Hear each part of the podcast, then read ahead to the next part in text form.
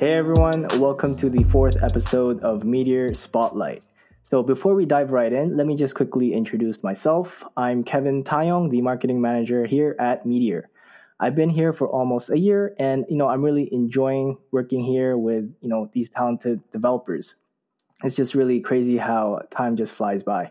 So now that's out of the way, uh, this time we are joined by James, co-founder of Avion. So we have a few series of questions for James that we'll be going to walk through. James, thank you so much for joining us today. It's great to hear from you. Great to be here, guys. So we're also joined by Meteor's newest CTO, Fred. Hey, Fred, and congrats on your new role. Hey, Kevin. Uh, thanks a lot. Uh, yeah, uh, just introducing myself a little bit. Uh, I am working at Meteor since January this year. Uh, I joined as a tech lead and as Kevin mentioned, I was just promoted to CTO. So I'm very happy with this opportunity. And I know we have great challenges moving forward. And thanks to our team, our customers, and the community, I know we can make Meteor even stronger. So it's a pleasure to be here. For sure. So make sure you guys follow our updates as we have big plans for this year. And we're definitely excited to learn what Avion has done the past year and also learn about their future goals. I believe the last interaction we had with Avion was in 2020 when we collaborated to create a case study. I'll definitely include the link to the case study in the show notes. So let's jump right into the question. The first one is tell us about Avion, James, and what makes it great and who benefits most from Avion. Just give us all the details. Okay, sure. Um, so Avion is a digital user story mapping tool. Um, it's j- just as a kind of a primer for anyone that doesn't know what story mapping is. Um, it's this exercise that you can use to come up with a product backlog, um, and it's it's amazingly powerful because you map out your journeys, like your, your, your core sort of user journeys in your app or your system along one axis, and then on another axis, you map out all of the stories and features within your application. And it allows you to sort of prioritize those stories in such a way that it's quite difficult to get that sort of aspect on it from a from a flat backlog perspective. By flat backlog, I mean a typical kind of Jira, you know, flat list of, of items. Excuse me. Um, and this technique was kind of introduced, you know, quite a few years ago um, by a guy called Jeff Patton, who is a sort of a products expert um, kind of guy. And uh, this was something that was typically done in a physical space. You would have post-its, you put it up on the wall, um, and it's it's one of these techniques that is kind of easy to learn and hard to master. um, and you know if you learn how to do it really really well it's it's really powerful for actually uh, deciding what you're going to build and how you're going to build it basically. Um, so we built avion to basically bring the digital version uh, to to story mapping uh, because you know anything after 2015 or something you know you, you need a digital version to do it. So um, it's perfect for product managers, product owners, just product teams in general. Uh, it, it, applies not only to the engineering side of the team, but it applies to the, the product and the, um, let's say, kind of management side of the team as well. Um, and it's, you know, Avion as a tool is, is effectively an, an interactive web app. And obviously that is where Meteor comes in. Um, but you know, for, for our users, it gives them an experience where it's real time, it's in the browser, it's fast and collaborative, and it kind of has that canvas like feel, a little bit like, you know, tools like Figma, um, but it's it's a little bit more structured than than that. So I, th- I, think that's probably you know that's probably the basic intro uh, to Avion. Obviously, there's loads of little tiny uh, subpaths I, I could go off, but um, hopefully that that gives you a good idea of, of, of, uh, of what it is and how it works. Yeah, for sure. That was a great uh, explanation. Yeah, and I, I have to say, I, I love this concept. I have uh, worked uh, using story mappings before in previous companies, and I used to use a physical board and then trying to track back to, to Jira boards, and it was quite challenging. And uh, I think now here at Meteor, we are we are using Trello to manage our tasks, and sometimes it's very hard to do this mapping. So I in the, in the last few days I was trying many power ups from Trello, trying to get something similar to this. And I was just navigating uh, at your system uh, a few minutes ago, and uh, I'm really impressed. I think it's it's really good, and I will give it a try. Maybe we can try start using here at Meteor as well because I really I really liked. Awesome, yeah, that, that that would be great. I mean, we've you know part of part of Avion is is the fact that we realize that story mapping is not the only tool that you're going to need. You're, you're going to need story mapping, but you're also going to need some sort of a backlog delivery tool. And that's why we've we've paid special attention to integrations where you build your product backlog in the story map and you get all the benefits of, of doing that, which is can be quite difficult in, in, in other views, but then actually you have your work to do and you push it over to other tools like Trello and Jira, which are better suited for delivery and you know tracking sprints and um, you know uh, coming up with burn down charts and, and stuff like this. That so that that's the delivery side of things, whereas Avion focuses on the planning and sort of understanding our users and delivering stuff to our end users. That's that's the kind of framing that you have to put your your mind into to to to effectively story map. So yeah, give, give it a try, Fred, and and uh, yeah, if you've got any questions, obviously just let me know. Sure, I will reach out to you. Yeah, sure. Awesome. That's great to hear, guys. So I know Fred will ask a few more technical questions, but I do have one technical question myself. Can you tell us about your tech stack? Yeah, sure. Um, so we have a core web application that runs uh, obviously on, on Meteor as a framework. Um, it's hosted in, in AWS. Um, we've we've kind of hopped around with hosting providers over the years. Um, I think we did actually try um, Galaxy for, for a, for, a, short period of time before it was as established as it is right now. Um, I think we hosted on DigitalOcean for a while, and then we did the typical startup thing, and you know had like a boatload of credit for AWS, and we were like, okay, this is going to be worth a week's worth of pain to move everything to AWS, and then you know we're kind of, kind of going to be running for free for for two years. Um, so we did that, and, and, we're still we're still there. Um, our main application, um, like I say, is running on Meteor as a backend framework um, and, and a front end framework to a certain extent. Obviously, given the nature of Meteor, um, we manage our sort of state on on the front end with a kind of combination of of MobX um, sort of tied up to Minimongo. Um, so we have a bit of a custom sort of link there that we've that we've built. Um, we did that uh, quite a long time ago, uh, before there were that many options out there to use React in combination with with Meteor. So we kind of just rolled our own sort of thing. Um, and having said that, we're using React as our as our view library. So um, so that that's pretty much the core application. That's how it runs JavaScript through and through. Um, obviously we, we use MongoDB, um, and that's hosted uh, with Atlas. Um, and we've had a, a really fantastic experience uh, using Atlas. Really happy with with those guys. Um, and we also have other kind of sub applications like within uh, AWS that are less. They're less so that they're not necessarily all Meteor. In fact, I don't think we have any additional Meteor apps.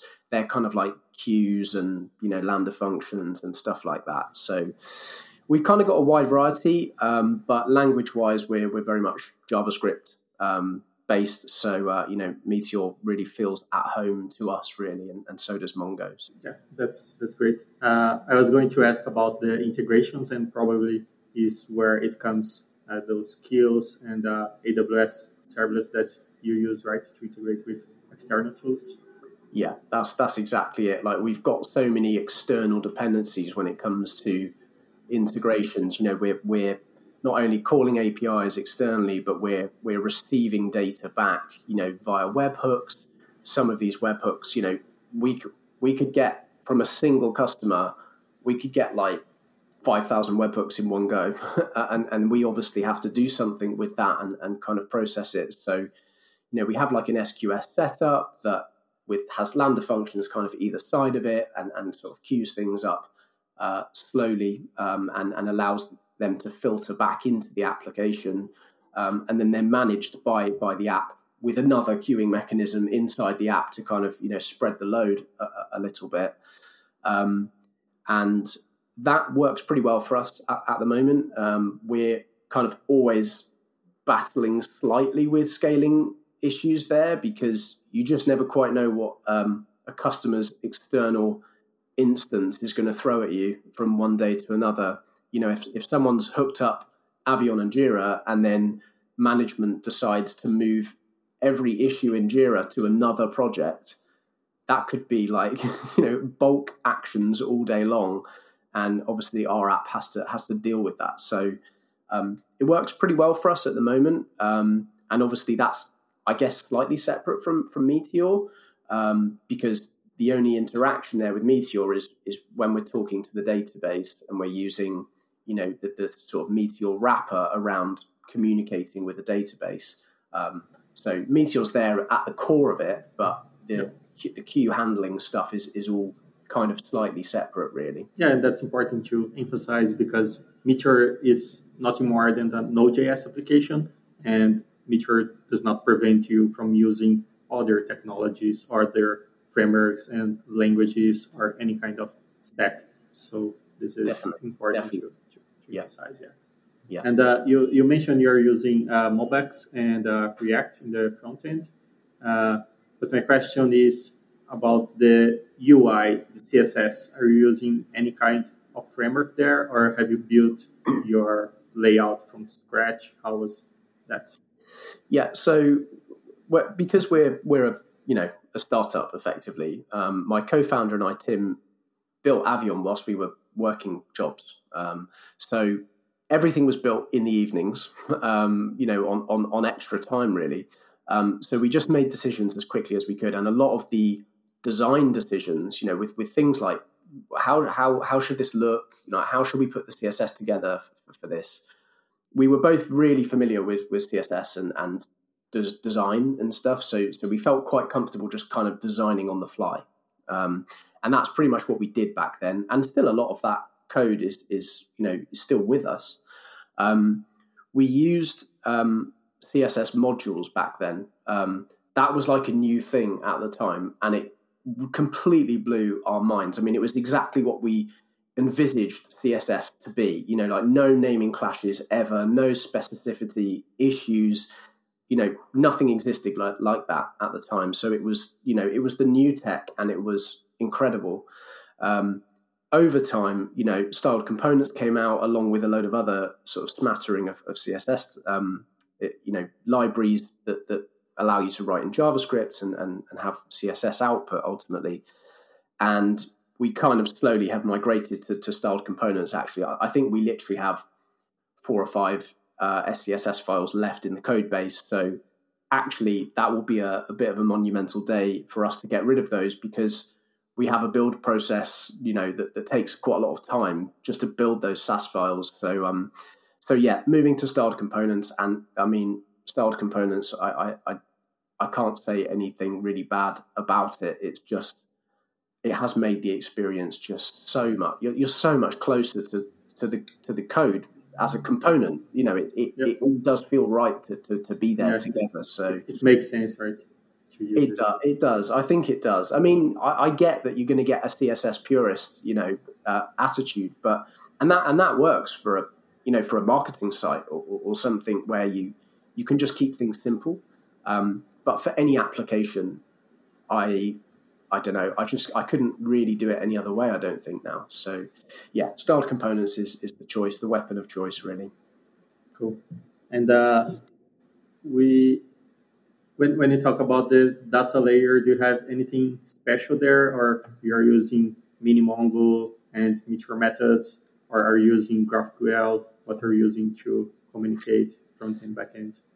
Yeah, um, we we just use Meteor methods out the box functionality for the most part. Um, we obviously have wrappers around Meteor methods, you know, validated methods. We have our own system called a secured method, um, which is kind of like another extension of a validated method, but allows us to manage our internal application roles, you know, by by knowing who can do what within the application, um, and we we haven't really touched on GraphQL or any kind of. Obviously, if we were building this application now, you know, we, we probably would would would have Apollo in mind and these these kinds of things, or, or at least we'd have some thought with GraphQL. Um, but we just used what what we knew at the time, and and you know that effectively is Meteor methods, and it, it does work really really well. To be honest, it's it's a nice easy way to.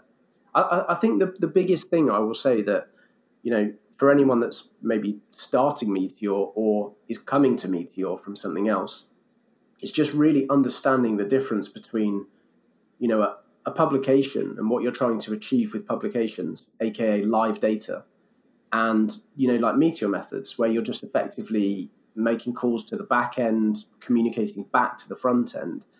Um, and at the start you know we, we obviously we, we use publications uh, heavily i guess and, and, and have over time we've, we've got that balance right where we, we discuss whether data has to be live or doesn't have to be live. And we've got tim has written some some particularly you know cool logic around just creating as little sort of like publication, you know, communications as as possible, just to keep it really, really slim down and, and, and lean.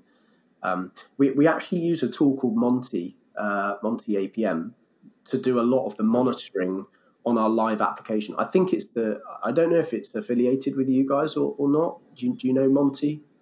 Yeah, I know it. Uh, it's from the community from from sure. Zodern, but uh, we have yeah. our own APM now on Galaxy. So oh, of when course. You have your, yeah, yeah, yeah, when you have your application in Galaxy, you get APM for free as well. Yeah, yeah, of course. Yeah, I remember now because we weren't on Galaxy, we didn't get that stuff. But yeah, and and and Monti has helped us identify some of that stuff. You know, with with uh, you know, sort of having I don't know the, the exact terminology for this, but like knowing how many active publications are kind of running per client and stuff. And yeah, it has some metrics about performance, response time. Yeah, yeah, it's exactly. Really yeah, that's helped us so much because because you know we, we, we have run into performance issues in the past. Nothing to do with Meteor for what it's worth. You know, it's, it's all about us and how we manage, particularly queuing on the back end. But um, but that's that's been a really vital tool for us. So yeah, if you're using Galaxy, obviously that that would come out the box. But if you're not using Galaxy, then yeah, Monti is a, a really good tool. I recommend it. Yeah, in this question about like uh, using not the question, but building an app using real time for everything. Like it's so easy to do with Meteor that people start doing for all the screens. But yeah. uh, I think this is the right move, like to really think about if you need reactivity on that screen, on that page, then you go with the publications and uh, subscriptions. But if you don't need to, I think the easier way is to use Meteor methods. This is a question that came up sometimes in the forums, and uh, yeah. and I think we as Meteor software have to improve our documentation to make this more clear. Because mm. of course, if you need real time, publication subscription are, are great but if you don't need to, it's better to avoid so you can scale scale better. So yeah, yeah, uh, that's it. That's exactly it. And it's because real time is is is so kind of easy to to, to do. It's it's almost tempting, like you say, to just apply it to all screens, but. It's, it's about understanding your application, your users, and, and what they would expect on that screen. Um, will it improve the experience, you know, tenfold? By it being real time. If that's the case, then yeah, sure, probably a good idea to, to do it. But actually, if it won't really improve the experience or it will only improve it very slightly, then you might be better off just kind of erring on the side of better performance and, like you say, just reaching for meteor methods first. Sure. Yep. And uh, like for uh, anyone that is just starting with Meteor and you want to learn these concepts, uh, we launched the Meteor University this year, and we are creating courses. Most of the courses are from the Meteor team, but also from the community. We are also doing partnerships with that, and we are explaining these concepts there, like just fresh uh, created courses. So uh, if you haven't looked at them yet, it's a good opportunity. Uh, talking about scaling, like, do you think this was like the main uh, change that you had to do, like managing well if you need a real time or not, or what other scaling issues or challenges uh, did you have on this path on your? I, I mean, I, I, think if I'm totally honest, our, our major kind of performance bottleneck in the past has been to do with, you know, using queuing effectively within our application. So, you know, SQS is one thing. That's that's a kind of a simple, well, quite literally a simple queue service. Um, but but we also manage queuing in the application um, to, to kind of distribute jobs and to not process everything concurrently and to not, you know, to, to, to allow us um, resilience. If the system goes down, we can still pick up those jobs again and process them and not lose data if possible. Um, and we use a library called Agenda for that. Um, and I think it's taken us about four years to really truly understand how Agenda works.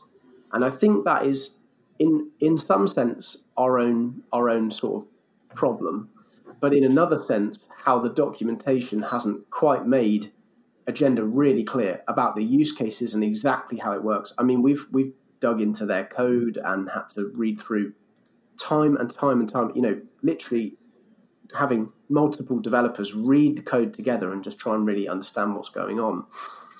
And effectively, you know, we, we've we've used that in a sort of suboptimal way at times, and, and I think that's that's caused us issues. So I, I guess I guess it's individual to us. Like it's it's just the fact it's just the nature of what we process. We process lots of webhooks that come in, you know, typically in flurries, and they come in for various different sources, and and that you know that causes problems if you don't manage that stuff right. I mean, it sounds basic when I say it, but you know, when you're actually in the heat of running the application, it, it can be quite easy to to miss this stuff. So, um, yeah, basically, be careful if you're using queues. You know, make sure you re- you really understand how they're working. Is is my only my, my only advice. That's that's kind of what we learn.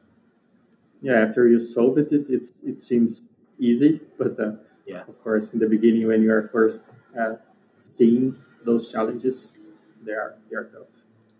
Yeah, yeah, ex- exactly that. Uh, maybe going back to uh, Avion again, which, like you said, you use story mapping, and this is like the core of the app. And which other features you could mention that are like, oh, we, we really love this and that should try it because of this? Sure. Well, Avion is is literally story mapping is the core of, of everything you know that we we offer as a product. So if you're not into story mapping, like you're probably not going to find anything in Avion um, that, that that works for you.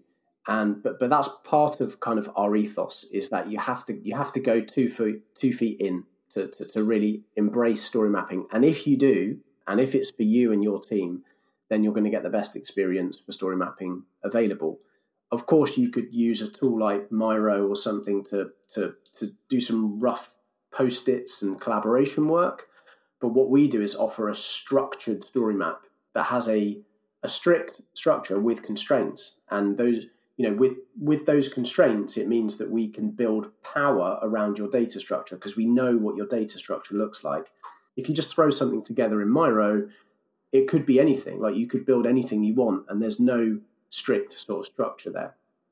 So everything is kind of built around that. And some of the features we built on top of that to sort of make it really powerful. We have um, visual dependency mapping. So you could have one story on the story map dependent on another story, and you will get a line drawn between them. So you effectively get this like huge visual map of either links between stories or dependencies or you know blocking relationships um, which is really cool and you kind of can't get that view really anywhere else um, in, in terms of seeing your backlog as well as your dependencies layered on top so that's really nice i think the integrations are a key one you know we spend a lot of time making sure our integrations are you know top notch and we integrate tightly with tools like Jira, both Jira Cloud, Jira Server, Azure DevOps, Trello, GitHub. You can use GitHub projects, basically, ZenHub. Um, and I'm sure we'll be building more integrations like that in the future. It's not a lightweight integration. It's not like a, a Zapier. You know, it's it's like a full in depth. You can do most things. You know, so we, we very heavily use those APIs to offer a really really tight experience between the tools. And in terms of other features coming in the future that you know we really think are going to change the game for us we think that there's a really strong link between story mapping and road mapping because if you come up with a story map, you create these things called slices, or we call them releases, and they're these like horizontal like slices through your product. They're really powerful for for um, prioritization and coming up with a, true sort of release plan. Those releases are effectively your your roadmap. You know, they they are your development roadmap not so much your um, you know your business roadmap they're your development roadmap. And what we would like to build this year is kind of like a road mapping module that can be fed from the story map but could also work the other way around. So you could start with your roadmap you know developers in the room talking about what you want to achieve for the year coming up with some high level milestones and then have that feed into your story map. So you're planning around your roadmap and you could kind of do it either way so that's our, our vision really for this year. Um, I think I think we'll we'll achieve that. I'm, I'm, hoping we'll get that that side of the product built. Um, but yeah, it's it's going to be exciting, and, and, hopefully that will be useful for anyone that, that really wants to you know embrace story mapping. So yeah, if you like it, then then check it out. Yeah, I think that would be really cool. Like when I was looking at the website, I was actually looking for some roadmap feature, mm-hmm. and I was like, it should have because it makes total sense. Yeah. And then I saw it was more focused on the story mapping, what is also really great, and I, I also like it. And uh, for sure, if you build this roadmap feature, uh, it will be even a more complete tool. So yeah, yeah, yeah. I'd say go, go for it. Cool. Yeah. No, I can't. Um, we're looking forward to it, and um, you know, it's it's kind of one of these natural add-ons. And as a as a startup, you know, we we have these grand visions. Like when you know, we've, we've been building Avion for like three, four years, and you have these visions at the start of, of what you want to become, especially what you want your product to become. And it's really nice to realize those things, but they just normally happen a bit slower than you really want them to. Um, yeah.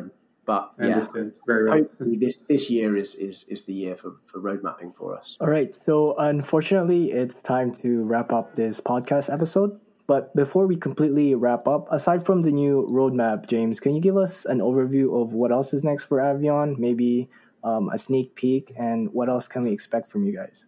Um, good question. We we we have lots of um, integration features planned this year um, that are going to sort of take our integrations hopefully to the next level.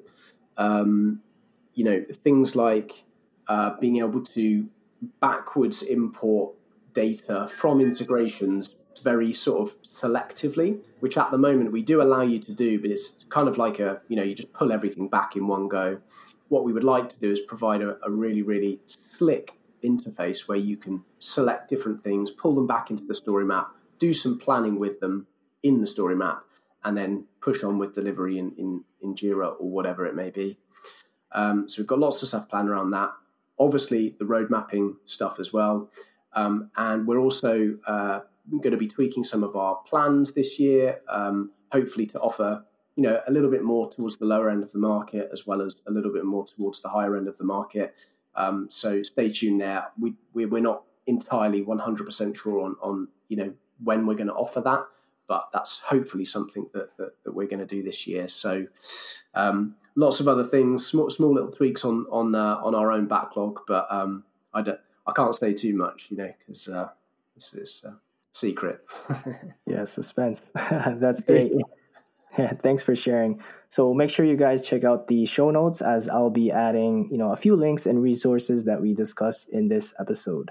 James, thank you very much for joining us. It was a pleasure to learn more about Avion, what your team is up to, and all the success you guys had. So thanks again for being here with us today. Awesome. Cheers, guys. Great to be here. Thanks, James. Thank you. Thanks, Kevin. See you next time. Ya. Cool. See you guys.